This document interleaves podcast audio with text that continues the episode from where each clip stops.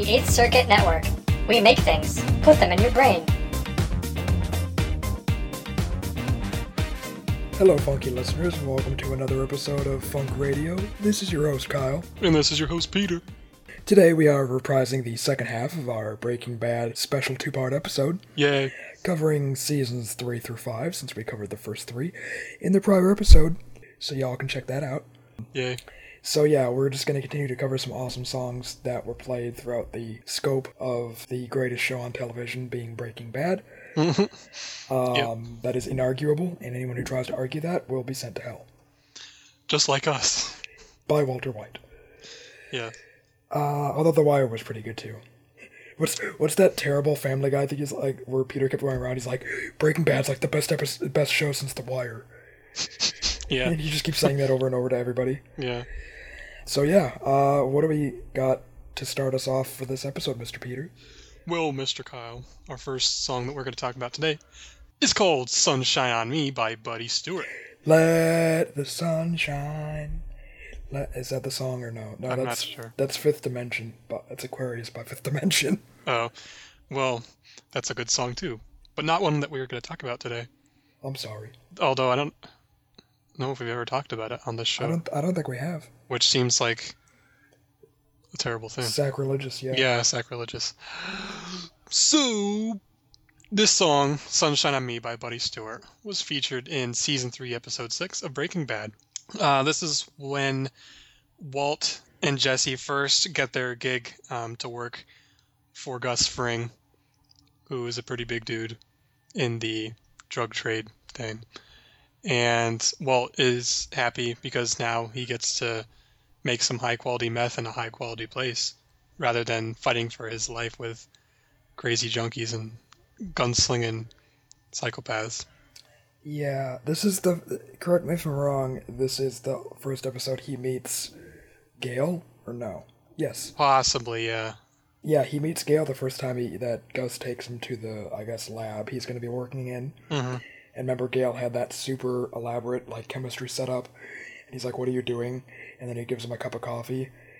And Oh, yeah. he used that chemistry setup to make what he considered the perfect cup of coffee. Hmm.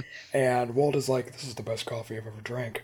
Yeah. why and then gale was like why are we making meth thinking that they could Yeah. just start a coffee business Yeah. it was pretty awesome i like Yeah. that little banter between them because it kind of showed their mutual love of science Yes. And meth.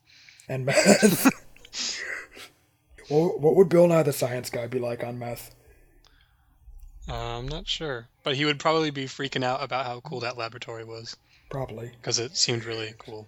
yeah oh my god they have condensation beakers I can My see god, myself. they have math. the, gla- the glass makes my head funny shapes.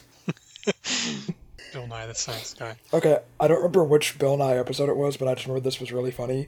It started off with Bill at like a table crying, and the narrator guy on the show is like, Bill, what's the matter? And he's like, everything's the matter. And then he, he just sits up and he's oh, like, because everything is matter. I'm like, That's hilarious. damn it, Bill. I love that guy. Oh my gosh, so wow.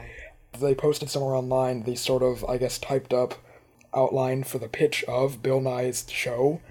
It was so awesome to see, like, how, I guess, noble he wanted the show to be and not, like, degrade itself with, like, stupid stuff. And I think the last bullet point in his, like, in the synopsis, I guess, when he was pitching the show was the science always comes first and we always have to have fun. I'm like, oh my god, Bill's awesome. That's cool.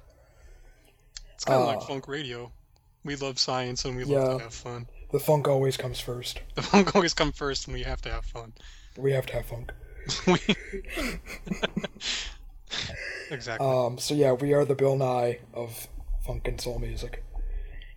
That's kind of true. Instead of Bill, like you know, the, like the, the beginning of the show where he's like Bill, Bill, Bill, Bill, Yeah. Bill. It's like Peter, Peter, Peter, Peter, Peter. Kyle, Kyle, Kyle. so, We am I the top half or the bottom half? I kind of want to be the bottom half Of Bill? of Bill Nye. What are we like? Two people standing on each other's shoulders to Well, make no, a Bill? you said you said we were we were Bill Nye, so I want to be the bottom half. Of course, you would want to be the bottom half. um, All right, maybe we should split it the other way. So I'm the left side, and you're the right side. I should be the left side because the left side is the analytical side, so I would get all of Bill's intelligence and you would get his inability to draw. I could. Bam! Yeah, there we go. Anyway, okay. But you're uh, left-handed, right? I am. And I'm right-handed, so that means he can be like both at the same time. Ambidextrous. Yeah. I learned that from Bill. Probably not, actually. I don't know. Anyway, so we got really sidetracked there, but that's why you love funk radio. Um, so Buddy Stewart, who made this song "Sunshine on Me," was an American jazz singer active during the mid to late 1940s. He got a start at the age of eight, singing in vaudeville, and later became a member of the Snowflakes. Uh, Stewart joined vocal groups in the 1940s that sang with orchestras of Glenn Miller and Claude Thornhill, which is pretty cool. Uh, Stewart served in the U.S. Army in World War II from 1942 to 44, and then afterward uh, teamed up with Dave Lambert in Gene Krupa's band in 1945 to record what is considered the first bop vocal called "What's This." And then in the years after that, um, he also collaborated with Charlie Ventura, Kai Winding, and Charlie Barnet. Uh, tragically, Buddy Stewart was killed in a car accident in 1950 when he was just at the ripe little age of 27, which is kind of sad.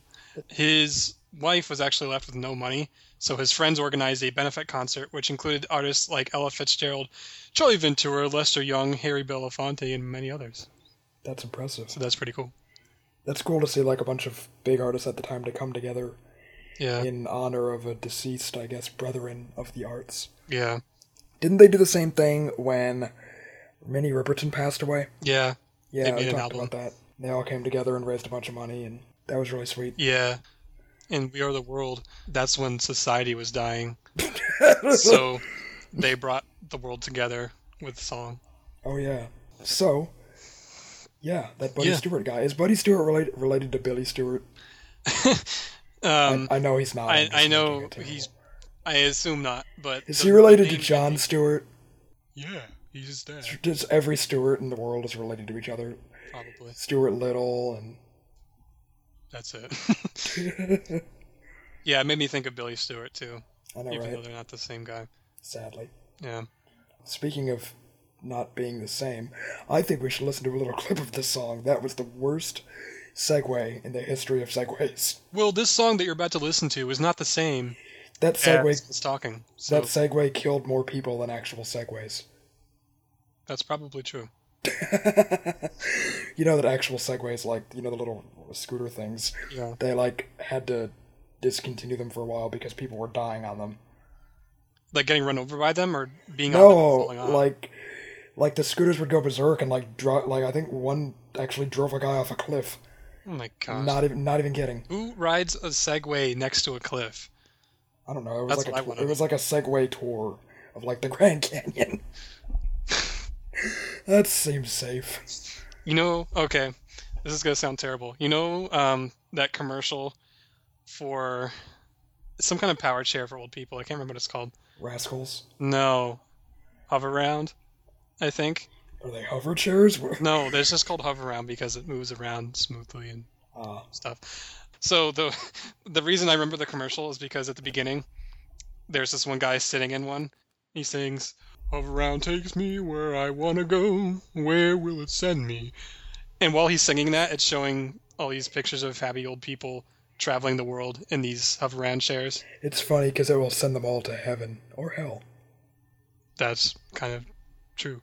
But the reason this is relevant is that one of the things they show is that these two old people sitting at the edge of the Grand Canyon on these hover chairs. So I always imagine them like rolling off into the, into Okay, the big void. you need to you need to find that commercial and you need to snip in right after that segment a scene from Wile E. Coyote of him falling off the cliff and just going like a little puff of smoke at the bottom. Yeah. So, funky listeners, stay away from cliffs, especially if you're in a motorized Did we thing. did we actually start listening to the song yet? Because No, we have not. just been rambling for. I'm sorry. I'm a terrible human being. No, it's all good.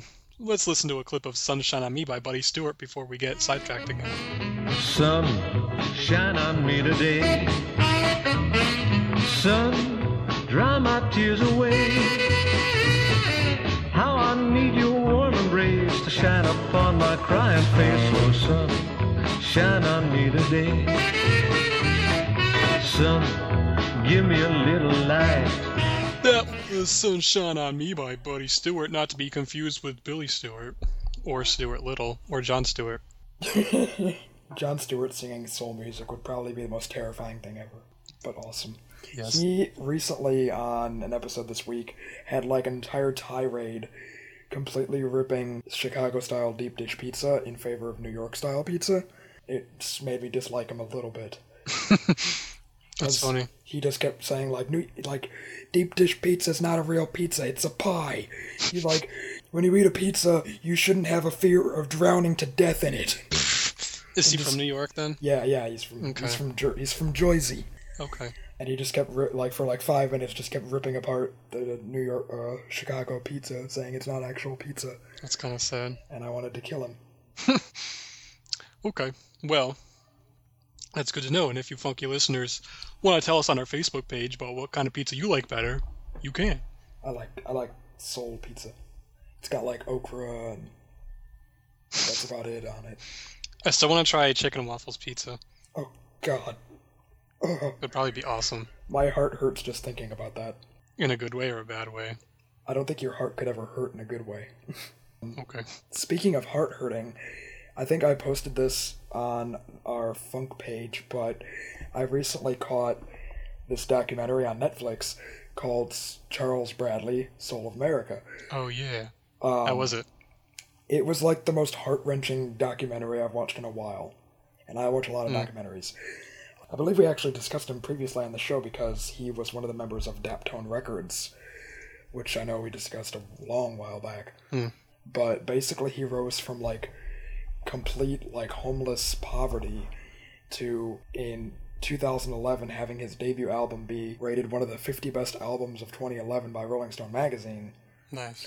and it just completely changed his life. And it's so endearing because throughout the film because he basically had like for most of his life had almost nothing hmm. he's like the most heartwarmingly endearing and honest and genuinely loving person ever. And it's so nice to see someone so deserving of Fame. of yeah so deserving of their dreams being fulfilled and to actually yeah. see them be fulfilled is like the sweetest thing ever but it's just so sad how many times he got shit on in life That's kind of sad. and i totally i posted up a trailer for it on the site so you guys can uh, check on the facebook page but it's Yeah. on netflix right now if any of you guys have that i'm pretty sure it actually got nominated for an oscar back in 2011 when it came out definitely a really really good documentary and it's about soul music so Yeah. all the better so yeah you guys should check that out that's just a little Me included. yeah you need to watch it peter i was I know.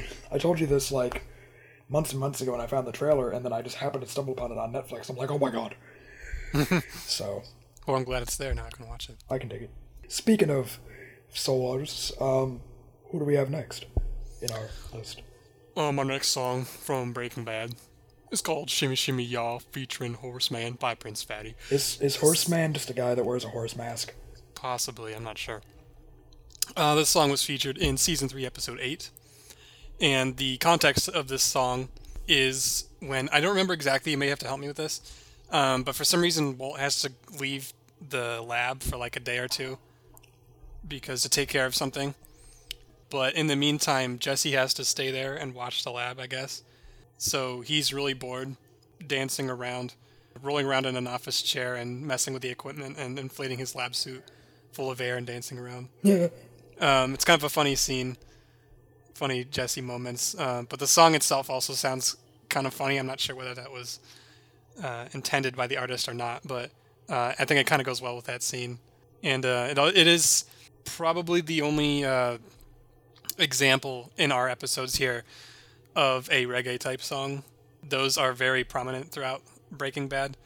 Um, we generally didn't pick any because we didn't really care about them as much as some of these other ones, but uh, this one stood out to me, and it's kind of catchy, so I chose it.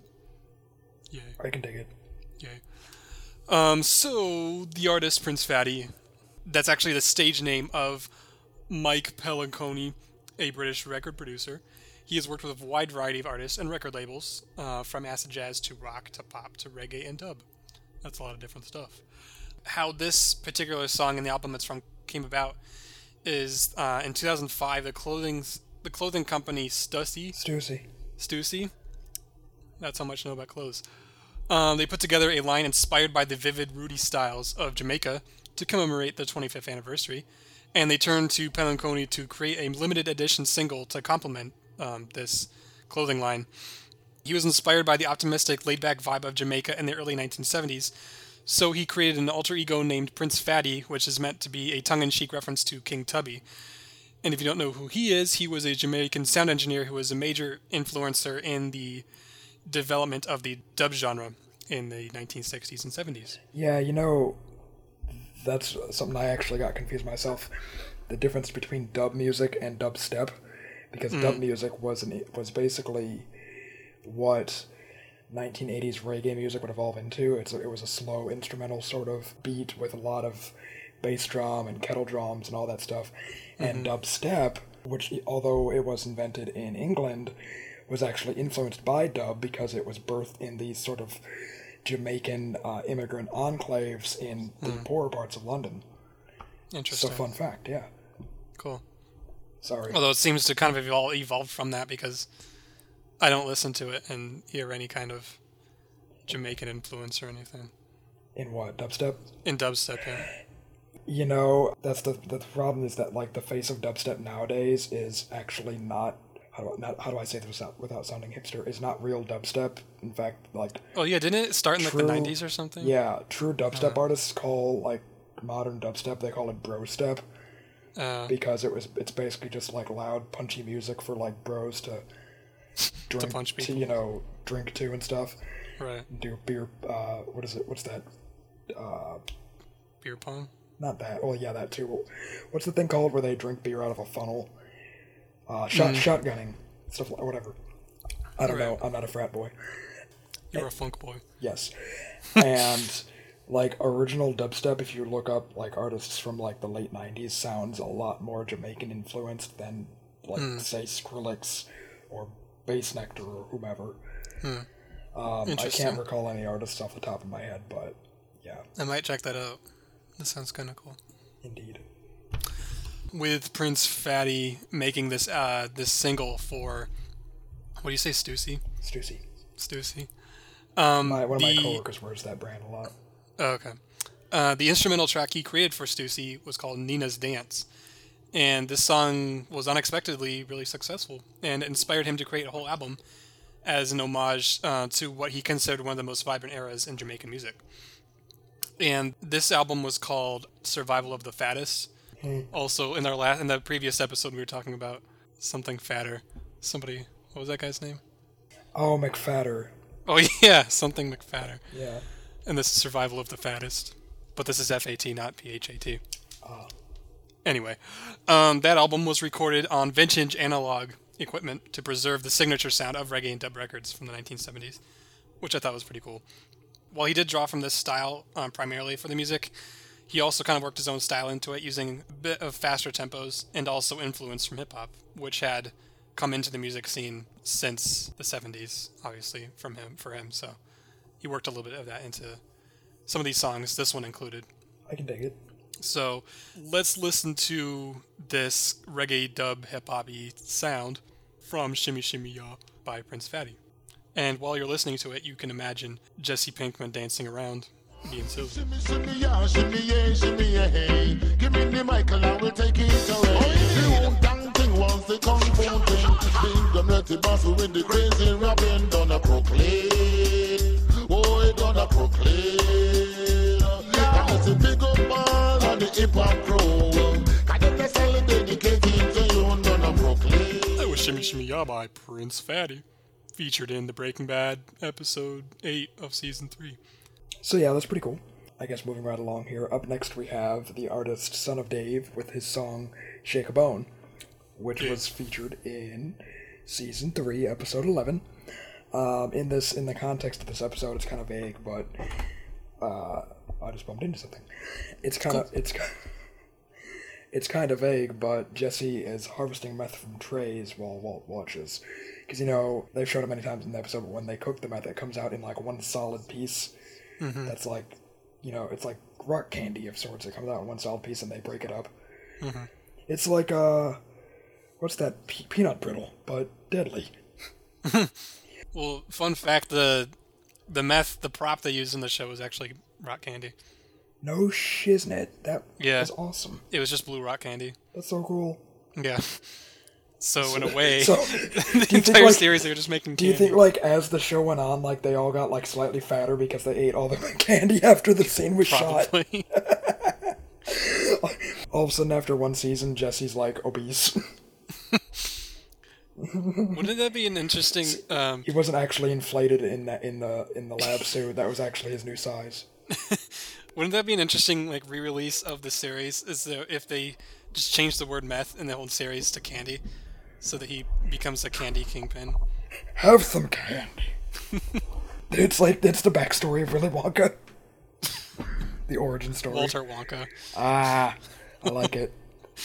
Oh my god. Um, This idea is way too cool. yeah, right. I think we need to approach the Weinstein Company with this. um, so yeah, getting back to this this guy, son of Dave. His name is actually Benjamin Darvill, and son of Dave being his stage name. He is a or was a Canadian musician and singer songwriter based in the United Kingdom, and was a member of the Grammy nominated folk rock band Crash Test Dummies. Cool. in which he played harmonica, mandolin, guitar, and percussion, before returning to his sort of blues, beatbox, harmonica driven solo work in 2000. So he was with the, the, the band Crash Test Dummies, who were pseudo famous uh, for pretty much the majority of the 60s and 70s, and then later on in life went and did his own stuff in starting in 2000, this song being one of them. Cool. Shake a Bone is actually off the title album, Shake a Bone, which is the fifth album of Son of Dave and was released in 2010. Um, sadly, I don't really have much more on this guy because he's not really. I don't. I don't want to say not that interesting because that sounds terrible, but he's Just doesn't have too there's much just info. yeah, there's just not a lot, not a lot of info on the dude. Um, I do. You you were saying that he has like a blues slash kind of harmonica type style. yeah, I, I dig, you totally hear that in the song. totally hear that in the song. Yeah, I- yeah, I, same think it's pretty cool. I can dig it. I like it. It's pretty crunchy and bluesy. That's true. so that you listeners can enjoy the crunch, we should listen to a little clip of Shake a Bone by Son of Dave.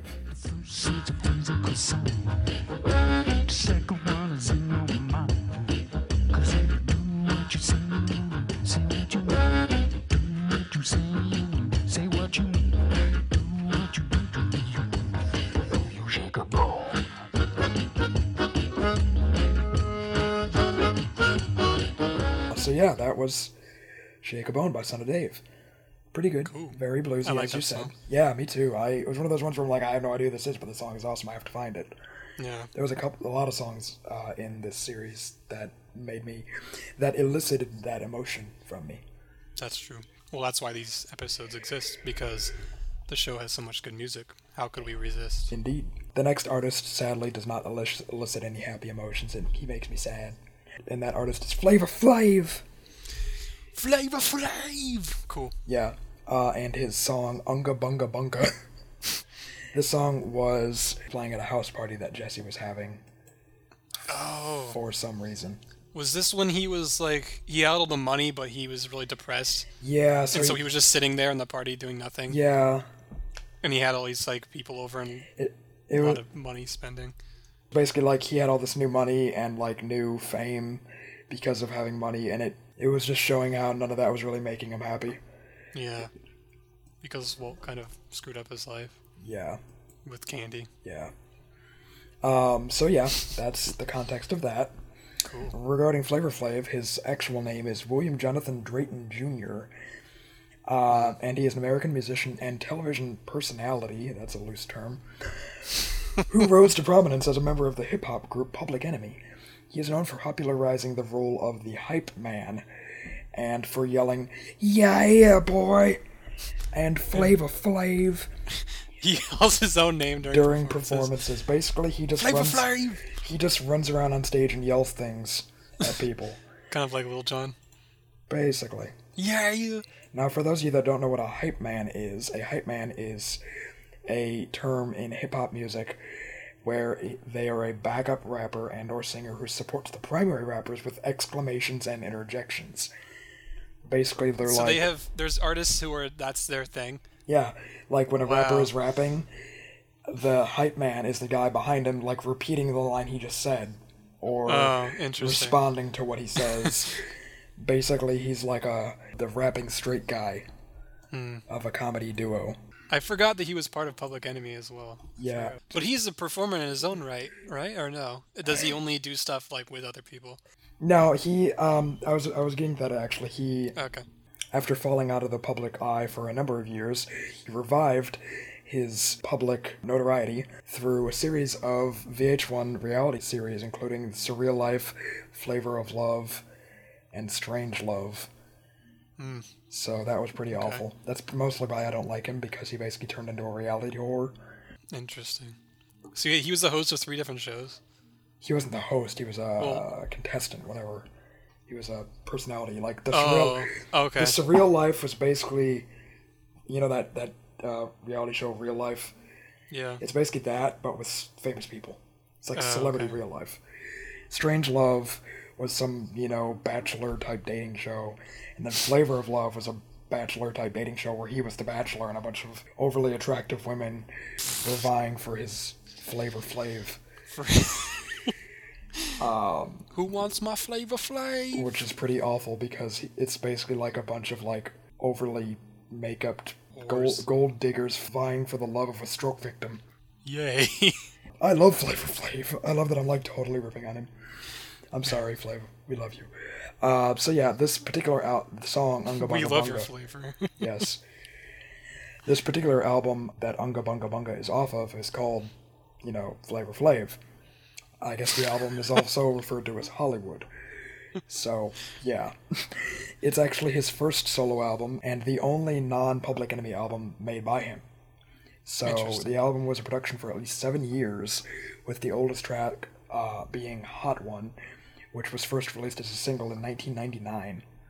Hmm. And the album came out in, I believe, like 2007, 2006. wow.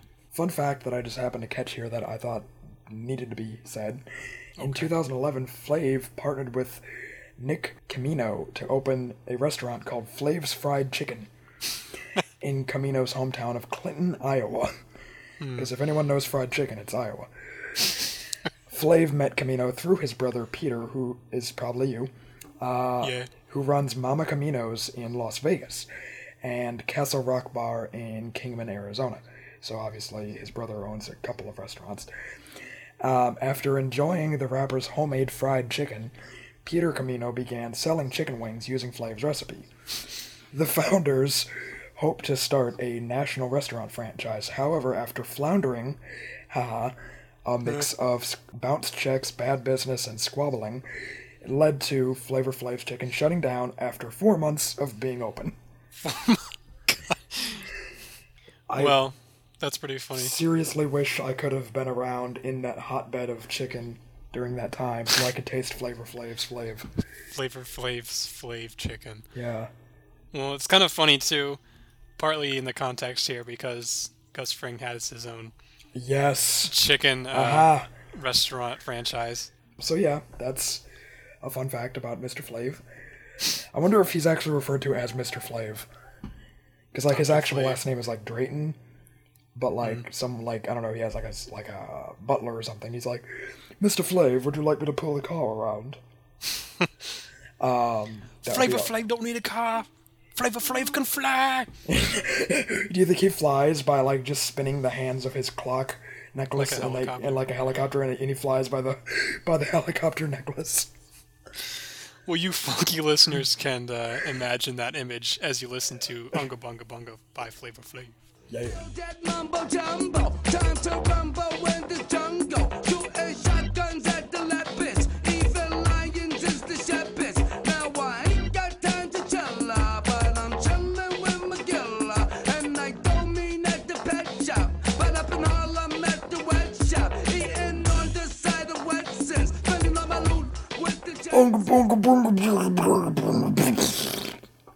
Flavor Flav. I that sounded like an, a helicopter crash, and then he walks out of the wreckage saying "Flavor Flav." His clock helicopter crashed. it ran out of batteries. So, um, yeah, that was Flavor Flav. Um, that was interesting. Um, what do we have next, Mr. Peter? Coming up next, Mr. Peter, is a song called On a Clear Day You Can See Forever by The Peddlers, which appeared in Season 5, Episode 3. So, we- wow, we were already in Season 5. I, can guess we only, oh, that last song was the only one that we chose from Season 4. Yep. Okay. Well, cool. In this episode, actually, more specifically in the scene where this song is played, uh, I didn't remember this until today when I was uh, looking it up. Um, this is when Walt and Jesse start cooking again, I guess, after uh, they had been taking a break for a while. Oh, because after. Here's the thing, because after um, they killed Gus Fring, Spoiler alert. spoiler alert, it's always best to say spoiler after you say it Yeah. uh, they didn't have a lab anymore in which to make meth. So in the early, I think in the early part of season five, they were trying to figure Oh, out yeah. how to get thi- there. this is where they figured out that they could use, uh, like, termite extermination tents and, like, the front of an extermination company. Mm-hmm. And they use this tarp to, like, contain the methness within the house. Mm-hmm. And they just are cooking meth in random people's houses, which is the most ballsy thing ever. Yeah, but I man. guess, yeah, I mean their whole thing was that the the whole house is covered with the tent or whatever. Once I once I figured out that that's what they were gonna do, because uh, like Jesse was trying to find like, because remember, Jesse found like a uh, what do you call it, like a warehouse, and you know, and uh, uh, Walt's like, this is too small, this will never do, and then Walt just looks down, and everyone's like, and Jesse's like, what are you looking at? And it pans down, and you just see like a termination extermination tarp tent thing. And I'm like, no, because I was thinking in my head, like, they're not that stupid. and then you just see the next scene is like a bunch of different houses, like it's like a fading, Oh, yeah. fading cross shots between a bunch of different houses with tarp tarps Yeah. over them, and I'm just like, no, they're that stupid. that was pretty cool though. That was so awesome and ballsy. Yeah, What is our house they only did like it. meth? They only did it for one or two episodes. Yeah, they only did it for a little bit. I don't remember they- where they ended up making meth after that. I don't either. Uh, anyway, so regarding the song itself, the Peddlers were a British pop trio in the 1960s and 70s. They formed in Manchester in 1964 as a trio of Trevor Morais, Tab Martin, and Roy Phillips. They first brushed the UK singles chart in 1965 with their version of the Teddy Randazzo song "Let the Sunshine In." Hey, we were just talking about that. No, I thought we when I first read that I thought that we were too, but then uh, the song we talked about was "Sunshine on Me," Oh, not "Let the Sunshine In." But that confused me at first too. sad. So their third album, called Three in a Cell, which was released in 1968, included a version of the song "On a Clear Day You Can See Forever" uh, from the 1965 musical of the same name. And I looked up a little bit about the musical. That was written by Burton Lane and Alan J. Lerner and concerns a woman who has ESP and has been reincarnated. Um, I didn't read the entire synopsis, but that was like the one liner, so I don't know what that plays about, but it's kind of an interesting thing because I have no idea what's happening. Interesting. The musical is actually re- most recently revived in the Union Theatre in London um, this year and open to rave reviews, with the run ending on the 28th of September of this year, 2013. So that was only two months ago. Yeah. Wow. Yeah. So, yeah, relevant, kind of. kind of. So the band, the Peddlers, disbanded in 1976, only 12 years after uh, they first formed. Uh, throughout their career, they only released four notable singles, and only two of those scratched the UK top 40. They're famous. So That's they not, didn't do that great, but they do do this song on a clear day you can see forever, which is played during this montage of the Breaking Bad Vamonos Pest company front that they were using for meth. So imagine Walt and Jesse making meth in your living room as you listen to this song. And You will see who you are on a clear day. How it will astound you. That was on a clear day you can see forever by the Peddlers, which was featured in Breaking Bad season five, episode three. that's pretty cool. So, What's coming up next, Mr. Kyle? Up next is a song featured only five episodes later Cool. in season 5, episode 8. Probably one of the more famous, recognizable songs used in the show Crystal Blue Persuasion by Tommy James and the Shondells. Yeah, I mean, this is probably one of the most recognizable songs in the whole show. Yeah, recognizable in that it's completely 100% associated with the show because of the title, context, and subject matter being so completely intertwined with this with the concept of their blue meth. Exactly, yeah. It's like one of those things where you see a scene and then you see that song play and it's just like the absolute perfect song for that scene. Yeah. This is that this is that song. uh, this is being played during a montage scene of sorts where Jesse Walton Mike, Mike being the old serial killer hitman for hire dude, Oh, yeah. who once worked for Gus and now works for Walt after Walt killed Gus. Spoiler. Uh, We already spoiled that. yeah. So they're all cooking a whole bunch of meth using methylamine that they had just recently obtained in the prior episode, stolen from a train, which was a very tense episode in and of itself. Uh, yeah. So they're just using this just massive amount of methylamine to cook like more meth than they ever cooked on the show before to put out into the I guess meth market. Um, and this song is playing over that scene and it's just perfect perfectly amazing. Uh, regarding the band themselves, Tommy James and the Shand- Shondells, excuse me, are a American rock group whose period of greatest success really kind of came in like the late 60s. They had two number one singles in the US Hanky Panky in 1966 and Crimson and Clover in 1968. They should have played Hanky Panky in the show when Hank was sitting on the toilet. Yeah, that would have been amazing. So, along with those two uh, number one singles, they also had 12 other top 40 hits, including five that were in the top 10. One of those being Crystal Blue Persuasion. Yeah. and that was in 1969. And it was actually originally recorded by Tommy James uh, and composed by Eddie Gray, Tommy James, and Mike Vale. The, I guess, smooth tempoed groove that the song is built around was because of a prominent organ that had this sort of understated arrangement more akin to the band The Rascals, who were also around during that same time, than to uh, Tommy James's more contemporary efforts with psychedelic rock. So they kind of stayed with the more popular sound of bands like the Rascals than going with the psychedelic rock, which at that time wasn't as popular. Well, that's pretty cool. Yeah. Psychedelic rock is more stuff like, you know, Jimi Hendrix and Janis Joplin and those guys. Yeah. Let's um, listen to a little clip of Crystal Blue Persuasion by Tommy James and the Shondells, and you can imagine pounds and pounds of meth piling up in your living room or wherever you're listening. Your car, your office. The bathroom. The, who listens Like to Hank. a podcast in the bathroom? Maybe. I don't know. What do you see? The sun is rising, definitely. A new day is coming. We hope you were persuaded by the Crystal Blue Persuasion to that last song.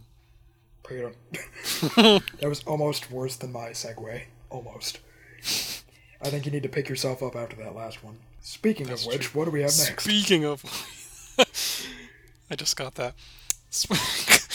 Our next song that we want to talk about is called "Pick Yourself Up" by Nat King Cole, which is featured in season five, episode eight, uh, the same episode as the one we were just talking about. This is the part of the episode where they have the whole prison massacre, where Yes. you may have to fill in with this a bit, but I think they were all these guys in prison that had a claim to some of the money Yeah. of Gus. I think. Basically, like, Mike was keeping the guys in prison quiet and not telling them, not having them roll over on Walt because he was paying them money. And his share of all the money being raised from this massive amount of meth, remember, he started dividing the money up, like, unevenly, where, like, he got half. and mm-hmm. part of it was for these guys to keep them quiet. And when Walt protested, he was like, "Look, I know you're upset about this, but this is the only thing keeping them from rolling over on you. Hmm. So you know you're just gonna have to deal with it." Walt had a different idea for dealing with it. and that was he decided because there was I believe 12 guys in, in different prisons throughout New Mexico and he literally orchestrated for all of them to be murdered within a time span of 4 minutes by these different hitmen of sorts. Hmm. And it was like the ultimate Heisenberg-esque sort of plot that basically completely solidified his badassery within the underground world of drug dealers and murderers. Well, it was like an homage to like Godfather. Oh yeah, well, right? completely. Yeah. So it was kind of a cool scene.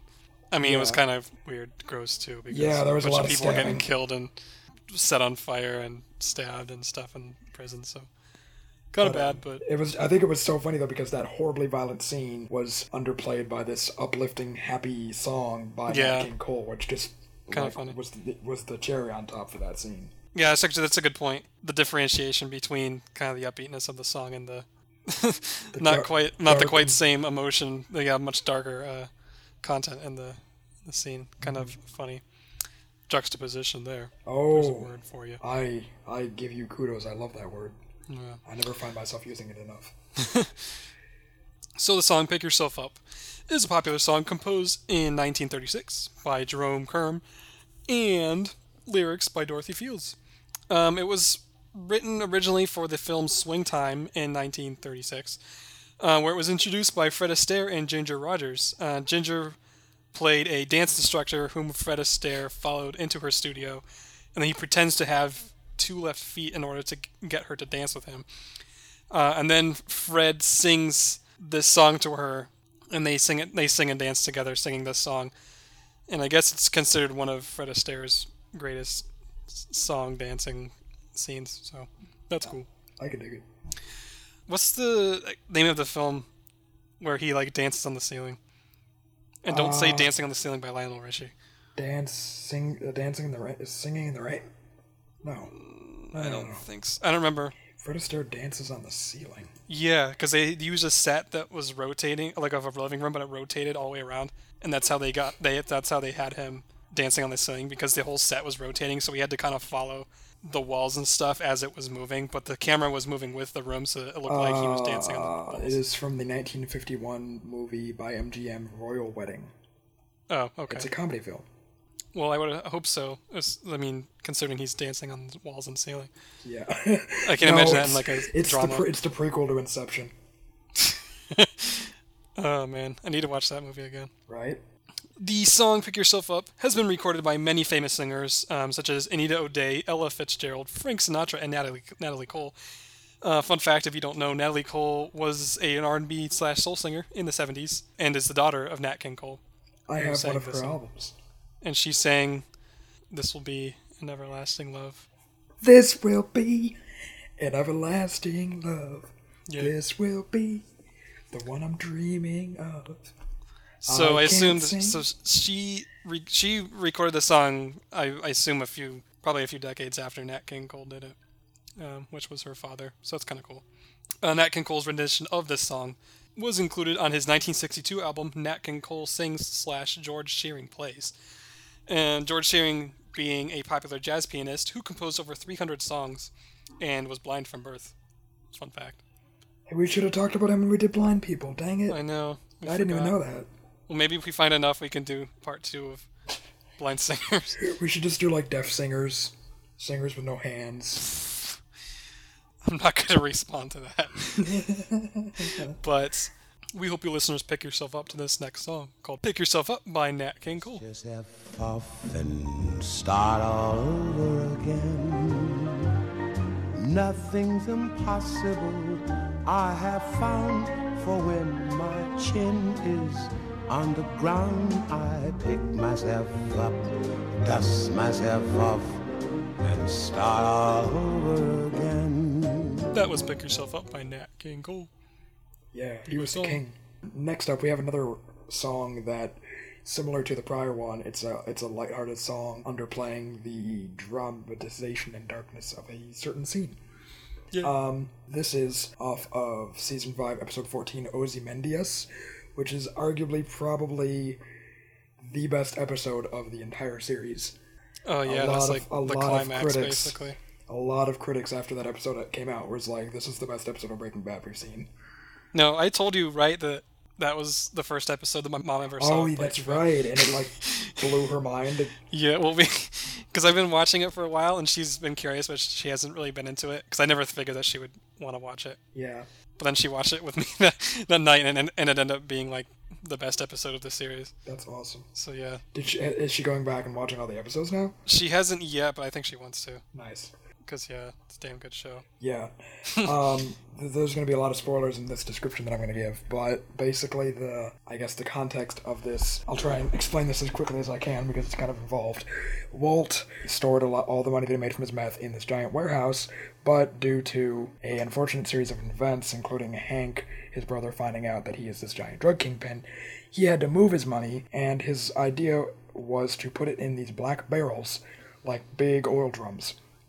Eight of them put it in these barrels and buried in the desert. And he wrote down the coordinates on like a lottery ticket or something. He basically had them printed onto a lottery ticket to look like a lottery ticket, which is genius. Yeah. Uh, so he would always know where they are, but he could they couldn't be traced, and the information of where that they were wasn't anywhere else. Jesse ends up falling in with Hank out of spite for Walt because Walt completely ruined his life. Yeah. Jesse ended up tricking Walt into going to the place where his money was buried by think making him think that he was already there burning the money or like destroying the oh, money. oh money man, I love that scene. and and Walt is just driving there like a madman, like you know, don't do this, Jesse. And then he ends up like yelling at him, like he's like, I saved your life.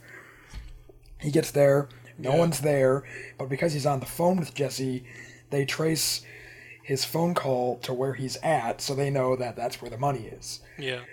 So Hank shows up with Jesse. Walt's there. Walt ends up calling these neo-Nazi guys that he initially wanted to kill Hank or kill Jesse. I'm sorry Oh yeah. because he already realized that Jesse basically went AWOL on him. So these neo-Nazi guys, he's like, you know, Jesse's here, you need to come. He ends up changing his mind and being like, no, don't come, because he realizes, yeah, he realizes he's basically screwed. Hank goes to arrest him. The Nazi guys come anyways, even though he told him not to. Huge shootout between the Nazi guys who have a lot of guns and Hank and his uh, his police partner dude. I forget his name. Gomez. Gomez. Nazi guys overpower Hank. They have Walt. They basically like you know are putting the the one Nazi guy puts a gun to Hank's head. Walt's freaking out like don't do this, don't do this, I don't want to do this. And then, but one of the best lines ever was Hank looks at Walt because he's basically like telling Hank he's like you know he's kind of toying with him like you know oh should I do this should I not do this and and Walt's just begging the guy like don't kill Hank. And Hank looks over at Walt and he's like Walt you're the smartest man I know but you're blind if you don't realize he made his decision 10 minutes ago. Oh yeah. he looks up at the guy and he's like he's like do it you cowardly e- mother effer or something. Oh, and like before he finishes his sentence the guy shoots him in the head. Walt is like literally crippled with uh, despair he's crippled with sad and the Nazi guys then because they're basically complete douche holes decide that they're just gonna because they you know the money I guess they know it's there too. They take most of his money and they leave him with one barrel of the eight barrels. So basically, I think it was like eighty million dollars. They left him with ten Right. out of some weird sense of charity. I don't know.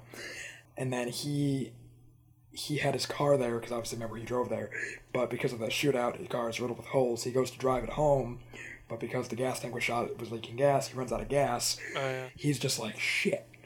So he literally has to take this gigantically heavy barrel of literally ten million dollars, and he's rolling it through the desert, trying to find someone to help him get back to town. And there's this scene of him just rolling this heavy barrel through the desert. And mind you, at this point he has cancer, is coughing and dying, trying to roll this huge thing because he's out of shape and very sickly.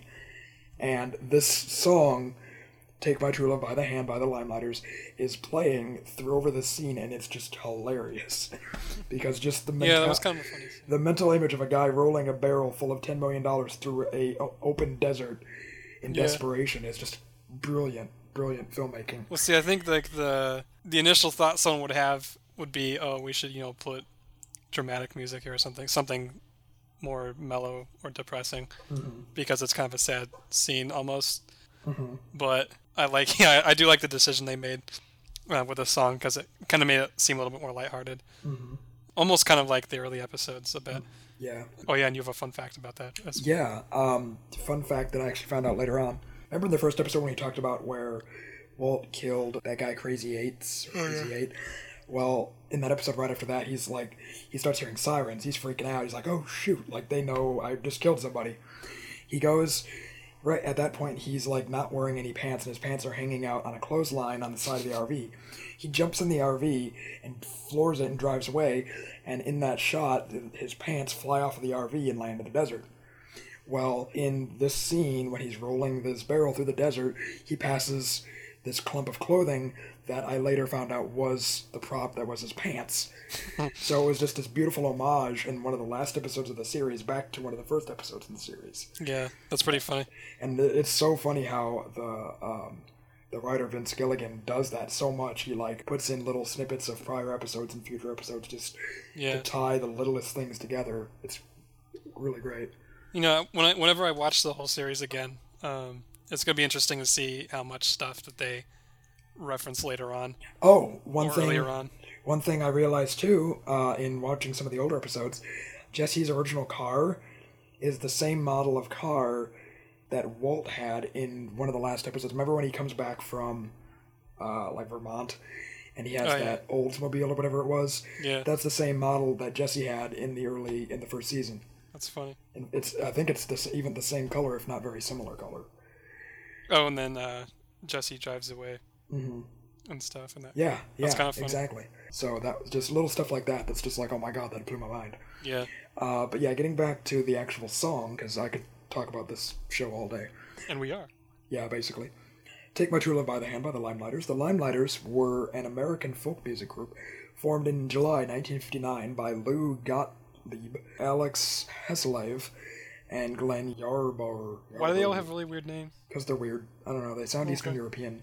Uh, the group was active from 1959 until 1965 when they disbanded. After a hiatus of six they were active until they disbanded. yeah. Shut up. Uh, Sorry, that just sounded funny. yeah, yeah, yeah. Um, what's funny is after 16 years after that, after 1965, so what, 1981, Harbor, Hasselhoff, and Gottlieb reunited and began performing as the Limeliters again in reunion tours with the three original members. Then the Limeliters, I guess during that time period, were still active and performing, but sadly, for a long period of time throughout the 80s and 90s. But sadly, Gottlieb died in 1996. Harb, Harb, Yarbar, Yarbar, um, left the group in the mid 80s, and Hasselhoff ended up retiring. He was him being the last founding member of the group. So the group that was left over to carry on that namesake was no none of the original members. It was all new people. But I guess that name, the Limeliters, has been carrying on as a group of sorts for the last 50 years. That's This this song, however, was recorded during their original or initial success between the uh, I guess in the early to mid 60s. Uh, they're basically like that sort of like soft, smooth country groups that were really popular in the early 60s. They sound kind of like that sort of like early 50s, like Ink Spots type country stuff, if that makes any sense. Yeah, Harmonic actually it does. country. Yeah. So that, because that was huge back then. I don't know. It was almost like, it was like doo-wop meets country. I don't even know how to describe it, but. No, that's a good way to put it. But the song is just awesome, and I actually want to find these guys on vinyl or something because it would just be great to have that song. Yeah. While like while I smoke meth, I don't actually smoke meth. Drugs are bad. Kids don't do drugs. You can Um, smoke candy. Yeah, you can eat all the rock candy you want, just don't do meth. Let's listen to a little clip of "Take My True Love by the Hand" by the Limeliters, and you can take your true love by the hand as you listen. Times are getting hard, boys. Money's getting scarce. Times don't get no better, boys. Gonna leave this place. Take my true love by her hand. That was Take My True Love by the Hand by the Limeliters. That was a pretty good song. Yeah, yeah. And as Kyle was saying earlier, um, that was played in season 5, episode 14, which is two episodes before the end of the entire series. And the last song that we want to talk about in this two part thing is played at the very, very end of the entire series. I don't It's think just- I don't think we should spoil this. Just Why? in case, We're, ju- we've been spoiling everything. because this whole I don't know. It feels It Does feels, it feel wrong? It feels wrong to spoil it so soon after it aired. Okay. and well, I maybe- can and- respect that. And maybe people like who are caught up to, in a certain degree haven't watched the final episode yet for whatever reason. Okay. Well, so we, we can. to say it's the, it's played in the last scene. Okay, we'll just say that. If you have seen it, you will know how memorable that scene is, and also this song being featured in the scene. Uh, if you haven't seen it, we encourage you to, and we will respect your wishes of not knowing the end. I guess. Yeah. Oh, so Mostly, I song. just mostly I really just did that to speed up this episode because it's going long. Oh, well, that's a that's a good reason too. So the song is "Baby Blue" by Badfinger. Badfinger were a British rock band popular throughout the 1960s. Uh, they were actually signed to the Beatles' Apple label in 1968, originally as the Iveys. In the next year, in 1969, they adopted the name Badfinger. So the group had four consecutive worldwide hits from 1970 to 72. Come and Get It, which was written and produced by Paul McCartney of the Beatles. No Matter What, Day After Day, and the song Baby Blue. Baby Blue was recorded for the 1971 album Straight Up.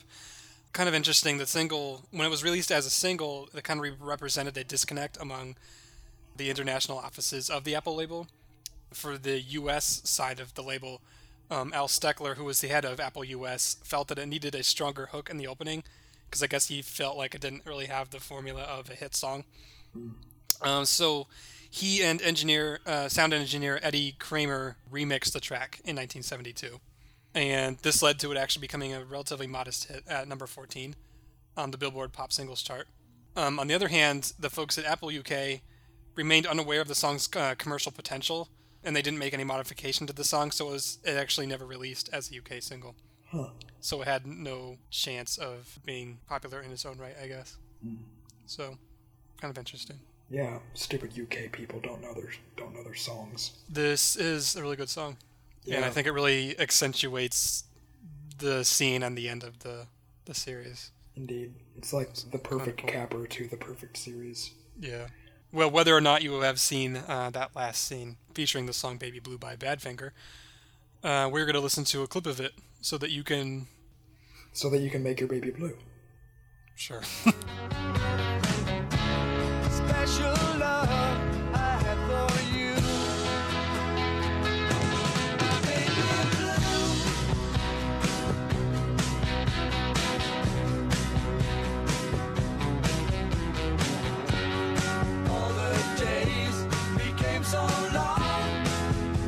that was "Baby Blue" by Badfinger. That's a good song, and we love it. And we also love Breaking Bad, and we're sad that it's over. But Yeah. I am really glad. I mean, because this is an example of a show where I think they ended it It never at the perfect moment. it because never jumped the shark. It never went on too Yeah. long. I hate when shows that are good just go on for like a season or two too long and they just run out of steam. Yeah, I, f- I feel like this song, the, the song, I feel like this show was so story driven that you- they they ended it now because they knew this is when the story ended. You know what's you know, you know what's so awesome? I remember this this I guess statistical factoid. The the night that this final episode aired was the same night as the Emmys. More people watched this episode than they watched the Emmys. that's That's cool. how powerful this show is. Yeah, the power of meth. um, but Yeah, for that's you, cool. for fans of the show and fans of Vince Gilligan's writing, you will be happy to know they are in talks to do a spin-off called Better Call Saul. Oh yeah, I'm, featuring I don't. I'm. Saul I'm Goodman. reservedly optimistic. That's a good way to put it. Yeah. Vince I mean, Gilligan I, I trust Vince writer. Gilligan. You know, he did X Files. Hmm? You know, he also wrote X Files. Really, That's, that's where he got his fame. And that show I did not know that. That show was like the Breaking Bad of the '90s. Everybody watched that show. Huh. My dad loved that show, That's cool. And he's like really picky about shows. Yeah, that was like the break. Uh, that and NYPD Blue were like. Hmm. NYPD Blue was like the Wire of the '90s. Breaking Bad was like, or I'm sorry, uh, X Files was like the Breaking Bad of the '90s, except for instead of drugs, it was aliens. Hmm. Cool. So yeah. Anyways, so yeah, that was I guess this is the capper of our two-part episode called "Funking Bad" or whatever the hell we want to call it. Yeah. I'm glad we were able to do this because of how much we love the show and all of the great music that they played Yeah, um, throughout it. So it was pretty fun talking about this and kind of reminiscing about uh, some of the episodes, and we apologize to our listeners for the moments in the early episodes of the show where we basically didn't remember what was going on. Yeah, I mean, as much as we like the show, it's really hard to remember an episode you watched like three or four years ago. Yeah. Uh, we tried our best. Well, personally, I binged uh, last summer with the first four seasons on Oh, Netflix. I, I'm one of the couple of people that actually, I think I started actually watching it around the second season, like as they aired. So I am a true fan, Peter. Yeah, you are. not a I didn't band- start I'm not watching it on TV until season five. I'm not a meth wagoner. Yeah. Everyone, everyone, get on the meth wagon. Yay! Yeah, if you liked this and other episodes of ours, you should follow us on Methbook. Meth book. um, at methbook.com slash get your meth, uh, where we do not sell meth, but we sell funk and funk accessories. Um, more accurately, you can like us on Facebook at facebook.com slash getyourfunk. We've already mentioned a couple times in this episode to tell us things on Facebook, so uh, if you have any comments about either songs that you like that we didn't talk about uh, in the show or whatever, we always welcome you to come chat with us on Facebook. This is also where we post the episodes and playlists of the songs and other cool links and stuff as well. Uh, you can also subscribe to us on iTunes. We are called Funk Radio, obviously. We're under the podcast section. And that's pretty much it. Mm-hmm. Mm-hmm. So, we thank you for tuning in to Funk Radio once again. And we hope to hear you again next time. Well, actually, we will not be hearing you at all. um, that's really not accurate. so, we hope you hear us I- again next time. I heard millions of voices crying out and then silenced. Star Wars reference. We hope you listen to us again next time. Come back again anytime. Yeah. This has been your host, Peter. And this has been your host, Kyle. Y'all come back now here. Oh, we will. For more podcasts and the latest news in gaming, movies, and entertainment, visit 8thcircuit.com.